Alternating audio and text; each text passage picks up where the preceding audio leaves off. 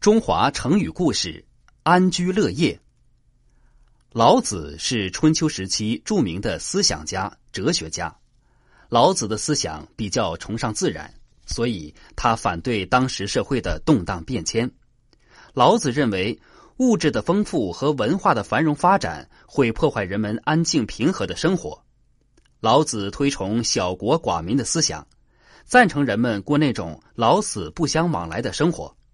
老子说：“甘其食，美其服，安其居，乐其俗。”这是老子向人们描绘的他心目中的理想国。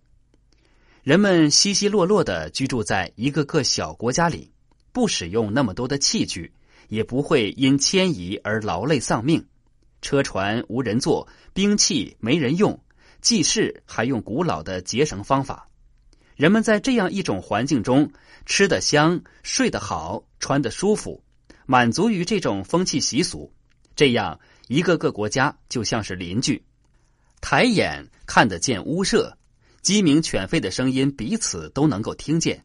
人和人之间也没有争吵，没有战争，各自悠然自得的生活，到死也不互相往来，安居乐业。本意是守旧，不思进取。在已有的生活环境中无忧无虑、和和美美的过日子。后来，这种消极的思想在人们向美向善的愿望中变成了表示生活美满、安定的意思。